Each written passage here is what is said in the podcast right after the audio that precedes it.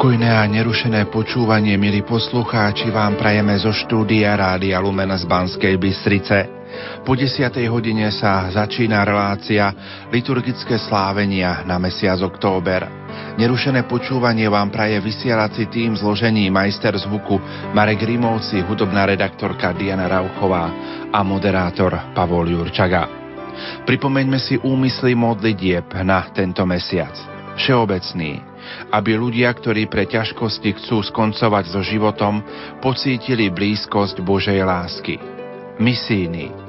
Aby Svetový deň misií pomohol všetkým kresťanom uvedomiť si, že sme nielen príjimateľmi Božieho slova, ale aj jeho hlásateľmi.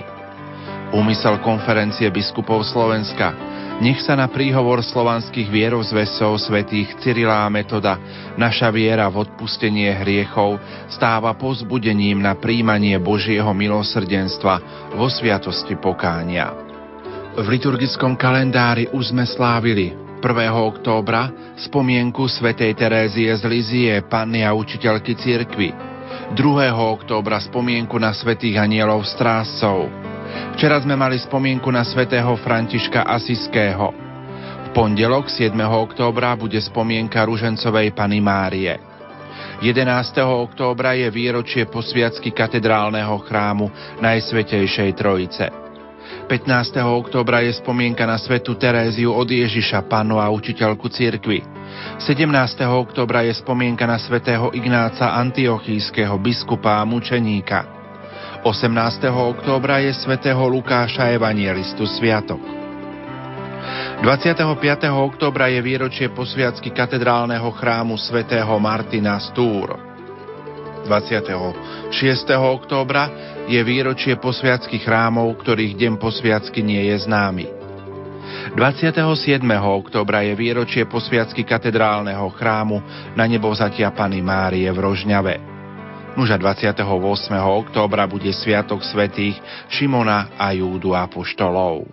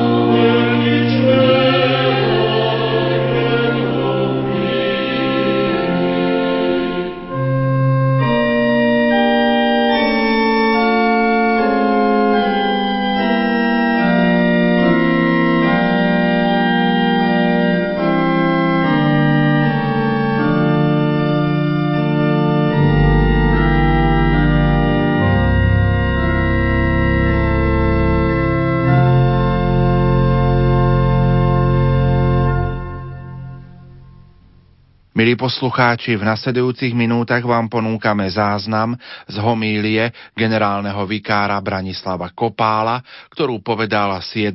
septembra na studničke na Starých horách. Syn človeka je pánom aj nad sobotou, milovaný. Tento týždeň nám začal školský rok. Pozdravujem všetkých žiakov, študentov, nech im pán Boh pomáha celý školský rok. Ale nedávno som sa dozvedel, že Slovo škola má grécky pôvod. To slovo znelo scholé a znamenalo, čudujú sa svete, voľný čas. Študenti a žiaci určite v tejto chvíli zamračia svoje čelá a povedia, ako môže byť škola voľným časom, veď pre nás je to veľká povinnosť. Ale skutočne, grécky filozof Aristoteles napríklad hovoril o voľnom čase ako o chvíľach, kedy môžem robiť veci pre ne samé. Mám všetko zabezpečené, nemusím sa zháňať za potravou, ubytovaním, oblečením. Mám pokojnú chvíľu, kedy môžem hľadať alebo konať to, čo robím pre vec samú. Totiž to vedel dobre, že všetky naše úsilia a námahy vždy majú čiastočný cieľ. Kováčku je ostrohy, aby jazdec vojak na koni mohol poháňať konia, na ktorom bojuje, aby sa dosiahol mier, Skrátka videl reťaz ľudských snách a pýtal sa, čo je poslednou snahou človeka. Veci, ktoré robíme pre ne samé. A pre ňo to bolo filozofia, láska k múdrosti. Poznávanie nie preto, že niečo chcem, ale preto, že chcem mať radosť poznania samého. Avšak my dnes nebudeme uvažovať týmto spôsobom ako filozofi. My sa ponoríme do svätého písma, Tiež sme počuli dnes evaníliu od dní voľna, ktorý bol pre Židov sobota, sabat. To slovo dokonca sme aj prebrali od Židov, aj keď už nesvetíme sobotu, ale nedelu, pretože vtedy stál pán Ježiš, stále sme ponorení do toho veľkého tajomstva posvetného dňa, dňa pána, ako veriaci ľudia. A sveté písmo nám hovorí dve dôležité veci o sabate. Tá prvá sa píše v knihe Deuteronómium v 5. kapitole, kde čítame v Božích prikázaniach 7. deň je sobota, teda odpočinok pre pána, tvojho Boha, tedy nebudeš konať nejakú prácu ani ty, ani tvoj syn, ani tvoja dcéra. A ďalej čítame, že tento deň je vyjadrením dvoch dôležitých skutočností pre vieru židovského národa a vlastne aj našu. O prvej čítame, hneď na začiatku svätého písma, prvej knihe Genesis, už v druhej kapitole, v druhom verši. Siedmy deň Boh skončil svoje diela, ktoré urobil a v siedmy deň odpočíval od všetkých diel, ktoré urobil. A ďalej i požehnal siedmy deň a zasvetil ho. A potom opäť v tej knihe Deuteronomium vo verzii, jednej z dvoch verzií Božích prikázaní čítame, ako je slávenie soboty spojené s myšlienkou oslobodenia. V 5. kapitole v 13. verši čítame Pamätaj, že si bol otrokom v egyptskej krajine a že ťa pán, tvoj boh, vyviedol odtiaľ. Preto ti pán, tvoj boh, prikázal zachovávať sobotnejší deň. A tak sabat, pánov deň, pripomína dve základné skutočnosti, stvorenie a spásu. A preto ak pán Ježiš povedal, že syn človeka je pánom aj nad sobotou, povedal nám, že on je pánom nad týmito dvoma základnými skutočnosťami nášho života, našej viery. Stvorenie a vyslobodenie, vykúpenie. Spomínaný filozof Aristoteles, o ktorom som hovoril na začiatku, uznával, že konečný cieľ života, teda najvyššie dobro, je dosiahnutelné len pre niektorých a za určitých podmienok. Mnohí ľudia podľa neho budú musieť zostať v lopotení sa za základnými potrebami ľudského života. Ale Ježiš na rozdiel od filozofov, prišiel, aby, ako to čítame v Evaníliu podľa Jána, zhromaždil vedno rozptýlené Božie deti. Všetkých. Kristus prišiel pre všetkých, nie len pre vyvolených. Každý človek je volaný Kristom. A k tomuto nám evangelista Marek dodáva, keď hovorí o vyvolení 12, že je dôležité pre Ježiša, aby boli s ním, aby ich poslal kázať. Kristus voláva, aby sme boli s ním. Byť s Bohom, Božím synom Ježišom Kristom. To je cieľ a evanílium je vlastne dobrou zväzťou o tom, že Boh prišiel Ježišovi k nám aby prekonal najväčšie odsudzenie, ktoré v živote máme. Odsudzenie od Boha cez hriech a smrť. O to presne ide. Vrátiť sa k Bohu ako počiatku a koncu všetkého. A v tom je naša spása. A v tom nám Boh vyšiel tak nekonečne, úžasne ústrety. Prišiel k nám, aby bol s nami, aby nás volával. Dokonca nám dal účasť na svojom živote. A preto môžeme, môžeme mať účasť na obidvoch veľkých božích dielach. Každý z nás na Božom stvorení, to poznáte najmä vy rodičia, ktorí ste priviedli deti na svet, lebo cez vás mimoriadne Boh pokračuje vo svojom stvoriteľskom pláne, vo svojej stvoriteľskej činnosti. A potom môžeme mať účasť aj na vykúpení. A to všetko skrze pána Ježiša Krista. Lebo nikto nemôže vykúpiť sám seba, ako hovorí už starozákonný žalm. Všetko skrze nášho pána Ježiša Krista. A preto každý človek, nielen tí, ktorí mali šťastie, ako to videl Aristoteles, majú dostup k tejto veľkej pravde, k tomuto veľkému dielu. Môžu pristúpiť k Bohu, ktorý ich volá k účasti na svojom pláne stvorenia a spásy.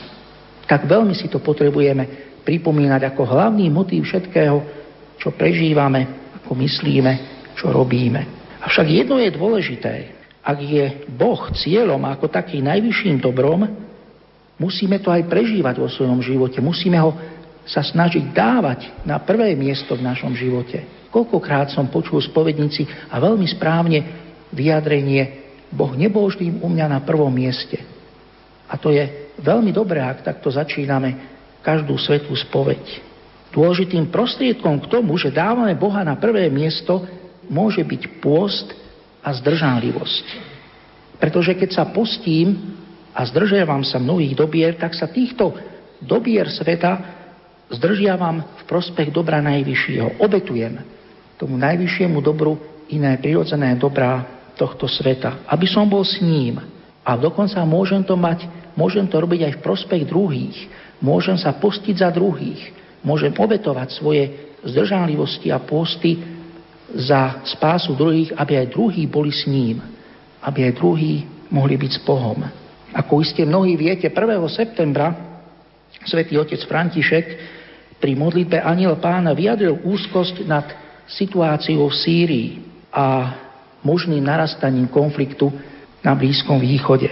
A preto hovorí, rozhodol som sa vyhlásiť pre celú církev na 7. septembra vigíliu pred sviatkom narodenia Pany Márie kráľovnej pokoja ako deň pôstu a modlitieb za mier v Sýrii, na Blízkom východe a na celom svete a tiež pozývam každého, aj kresťanov iných vierovýznaní, aj neveriacich a iných ľudí, iných náboženstiev, ako aj všetkých ľudí dobrej vôle, aby mali akýmkoľvek spôsobom účasť na tejto mojej snahe.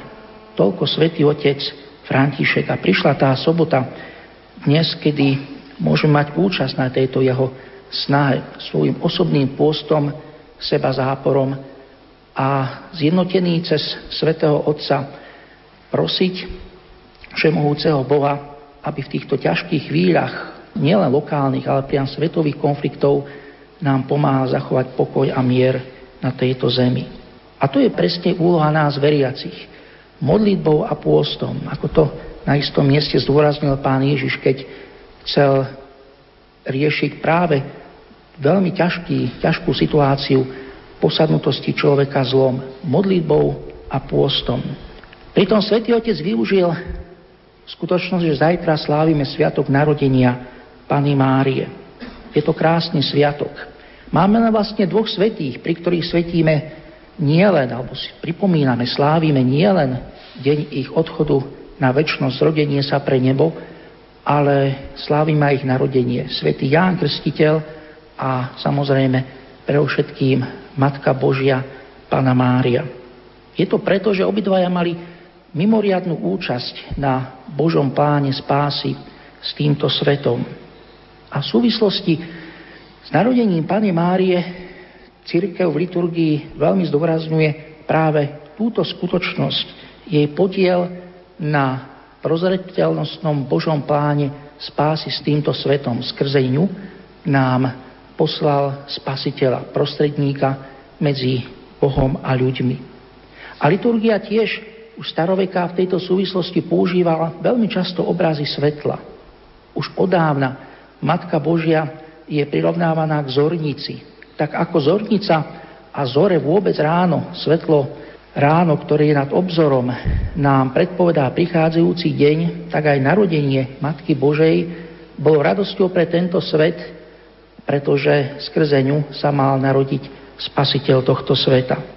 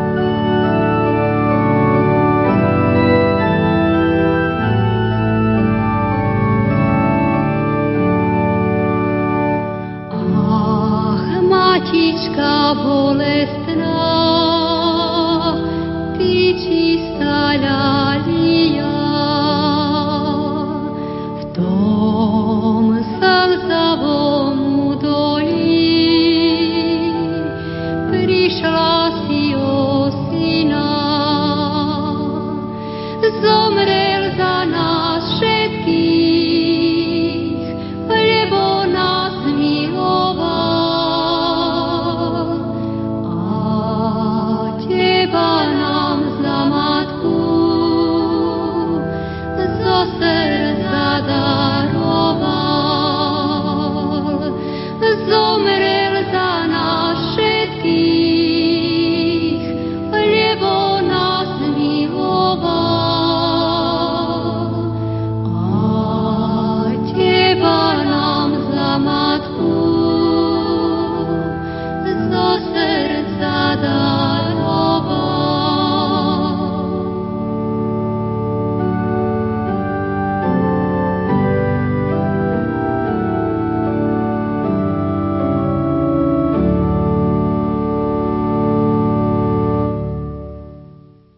Mesiac október je ružencovým mesiacom, tak si poďme niečo o modlitbe posvetného ruženca spoločne povedať.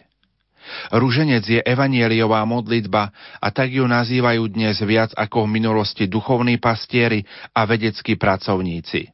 Okrem toho sa lepšie pochopilo, ako rúženec usporiadanie postupne rozvíja a dáva najavo, akým spôsobom sa Božie slovo z milosrdného Božieho rozhodnutia zapojilo do ľudských osudov a uskutočnilo dielo vykúpenia. Veď v Ruženci sa príhodne po poriadku uvažuje o základných spasiteľných udalostiach, ktoré sa uskutočnili v Kristovi od panenského počatia Božieho slova a tajomstiev Ježišovho detstva až po vrcholné veľkonočné udalosti, to je požehnané umúčenie a slávne skriesenie a ich účinky v rodiacej sa cirkvi, na Turíce i v samej Pane Márii, keď potom po zemskom vyhnánstve bola s telom i dušou zatá do nebeskej vlasti. Pochopilo sa i to, že zadelenie ružencových tajomstiev do troch skupín úplne zodpovedá časovému postupu udalosti a najmä predkladá spôsob, akým sa pôvodne viera ohlasovala. Okrem toho Kristovo tajomstvo sa predkladá tým istým spôsobom, ako ho chápe svätý Pavol v slávnom hymne v liste Filipanom, v ktorom ohlasuje poníženie, smrť a povýšenie Ježiša Krista. V direktóriu sa ďalej píše – Rúženec sa teda opiera o evanielium a jeho stredobodom je tajomstvo vtelenia a ľudského vykúpenia.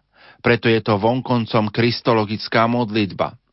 Veď najvlastnejšia zložka ruženca, litániové opakovanie anielského pozdravenia zdrava z Mária, premieňa sa na neprestajnú Kristovú chválu. Na Krista, ako na najvyššiu métu sa vzťahuje anielovo posolstvo a pozdrav krstiteľovej matky – požehnaný plod tvojho života. Ba opakovanie zdrava z Mária je akoby osnova, na ktorej sa rozvíja kontemplácia tajomstiev. Lebo Ježiš, ktorý sa spomína v každom zdravase, je ten istý, ktorého po poriadku predkladajú pripomínané tajomstvá ako syna Božieho a syna Pany Márie, ktorý sa narodil v betlehemskej jaskyni, ktorého matka v chráme obetovala predkladajú ho ako chlapca, ktorému záleží na tom, čo patrí jeho otcovi. Predkladajú ho ako vykupiteľa ľudí v smrteľných úzkostiach Gecemanskej záhrade. Bičovaného a korunovaného terením, krížom obťaženého a zomierajúceho na Kalvárii, ako skrieseného z mŕtvych, vystupujúceho do otcovej slávy, aby zoslal dary Ducha Svetého. Je všeobecne známe, že podľa dávnej obyčaje sa v každom zdravase k menu Ježiš pridáva doložka, pripomínajúca predkladané tajomstvo, aby sa tak napomáhala kontemplácia a myseľ sa zhodovala s hlasom. Táto obyčaj sa v niektorých krajinách podne zachováva. Ak prejdeme od Ježišovho detstva skrytého života v Nazarete k jeho verejnému životu, naše rozjímanie nás privedie k tajomstvám, ktoré môžeme nazvať tajomstvami svetla. V skutku, najväčším tajomstvom Krista je to, že je svetlom. On je svetlo sveta. No táto pravda sa objavuje najmä počas rokov jeho verejného účinkovania, keď ohlasuje evanielium Božieho kráľovstva. Keď mám kresťanskému spoločenstvu naznačiť 5 významných okamihov žiarivých tajomstiev z tohto obdobia Ježišovho života, myslím si, že môže byť príhodne odhalené v týchto udalostiach.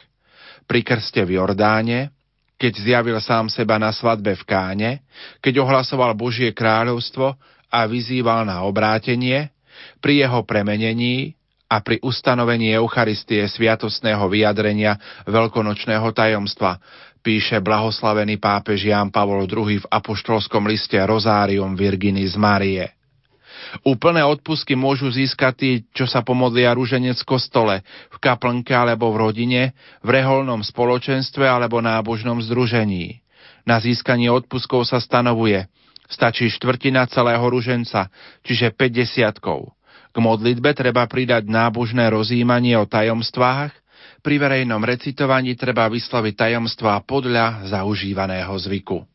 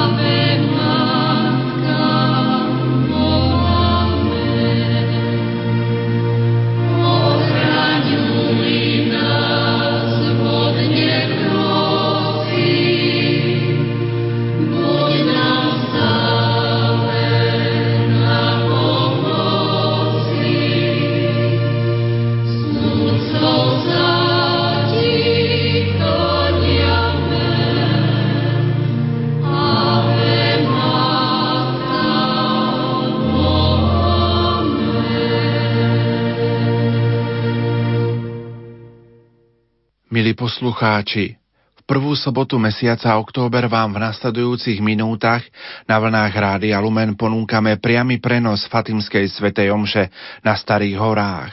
Celebruje ju biskupský vikár pre katechézu a novú evangelizáciu a farár v Brusne Marian Bublinec spolu s viacerými kňazmi. Na organe hrá Adriana Olejárová. Technicky spolupracujú Peter Varinský a Marek Rimóci. Za všetkých vám nerušené počúvanie praje Pavol Jurčaga.